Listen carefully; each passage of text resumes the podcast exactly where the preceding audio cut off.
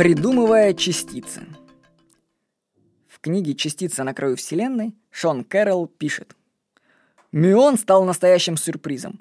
У физиков имелся электрон. Зачем им был нужен его более тяжелый кузен? Эта озадаченность физического сообщества лучше всего передает знаменитая острота выдающегося физика, лауреата Нобелевской премии Исидора Айзека Раби по поводу открытия миона. Он сказал, ну и кто его заказал? Кто заказывает частицы? Вообще шутки шутками, но создается впечатление, что ученые придумывают новые частицы на бумаге, а Вселенная их потом их материализует. Появление ускорителей частиц в середине 20 века привело к буму элементарных частиц, открытию их. Были открыты пионы, каоны, этомезоны, ромезоны, гипероны и многие другие частицы. Улис Лэмп, произнеся свою Нобелевскую лекцию в 1955 году, пошутил. Раньше за открытие новой элементарной частицы обычно награждали Нобелевской премией. А теперь за это следует штрафовать на 10 тысяч долларов. Частица на краю Вселенной Шон Кэрролл. Это отрывок из нее был. Вот, кстати, построили андронный коллайдер за несколько миллиардов долларов. И нашли бозон Хиггса, который так нужен был для теории. То ли дело еще будет. Кстати, вы знаете вообще, вот почитайте книгу «Частица на краю Вселенной» Шона Карла. Очень интересно. Вообще, как этот бозон Хиггса, супер, на самом деле его нельзя найти. Они сталкивают частицы, которые распадаются на другие частицы. Эти частицы, в свою очередь, распадаются на третьи частицы. И вот только третьи частицы можно фиксировать детекторами. А потом они эти данные с детекторов обрабатывают. И если, они говорят, вот если это распался бозон Хиггса, то с вероятностью 6, там, сигма, я не помню, там это, это бозон. То есть, понимаете, его мало что невозможно увидеть, его даже невозможно зафиксировать об озоне Хиггса можно сказать, что у нас на компьютер, наш компьютер, показал что-то такое, что с вероятностью такой-то, согласно теории такой-то, говорит, что это бозон Хиггса. Супер. Такими темпами на компьютерах можно придумать что угодно.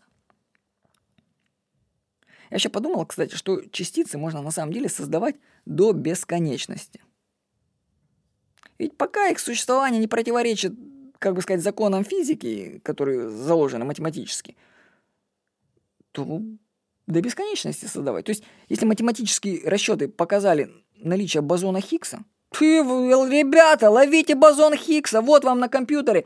Видите вот эту циферку? Что, не видите вот эту циферку? Вот эта циферка – это бозон Хиггса. Получите, распишитесь. Как заказывали. Хотите новую частицу? Сейчас мы на компьютере вам что-нибудь сделаем. Кстати, интересно, что без компьютеров и без теории вероятности и без антронного коллайдера никогда бы не узнали про бозон Хиггса. Вот интересно, как другой вопрос это применят потом в конце концов.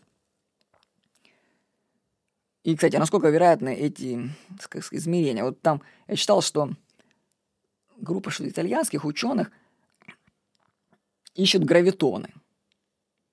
Ну, смысл в том, что гравитация тоже передается частицами, их только пока найти никто не может, потому что они очень маленькие. И мысль была в том, что через нашу планету проходят, могут гравитационные волны проходить. Если они пройдут, они замедлят время. А если они замедлят время, то это можно зафиксировать. Ну, там лазер туда-сюда гоняется – если скорость вдруг замедлится, скажут, о, ребята, мы увидели, поймали гравитон. Вот. Так вот, группа этих, значит, итальянских ученых заявила, что они получили данные об этом, там что-то они чуть ли не превысили скорость света, чуть ли не открытие. А потом, когда начали проверять, оказалось, что они просто штекер там один в приборе не до конца воткнули, понимаете? Вот. И с бозоном Хиггса такая же вещь, что его легче сказать, что да, ребят, мы его нашли и работаем дальше, чем сказать, что его не существует. Придумали, получите, распишитесь. Я думаю, можно ли вообще прижать природу в угол, чтобы ей не осталось возможности создавать новые частицы. Так что мы живем в дивном мире, где Вселенная генерирует под наши запросы все, что мы придумаем. Тем более это когда это касается частиц. Получайте и расписывайтесь все, что бы вы не придумали. Так что я вам скажу, что, скорее всего, ученые сами, сами придумывают, а потом генерируют эти частицы. Тем более, что их никто никогда не видел, они получены в виде данных вероятности на экранах компьютера. Ну, я вам рекомендую прочитать книгу «Частица на краю Вселенной». Шона Кэрролла очень сильная вещь. С вами был Владимир Никонов.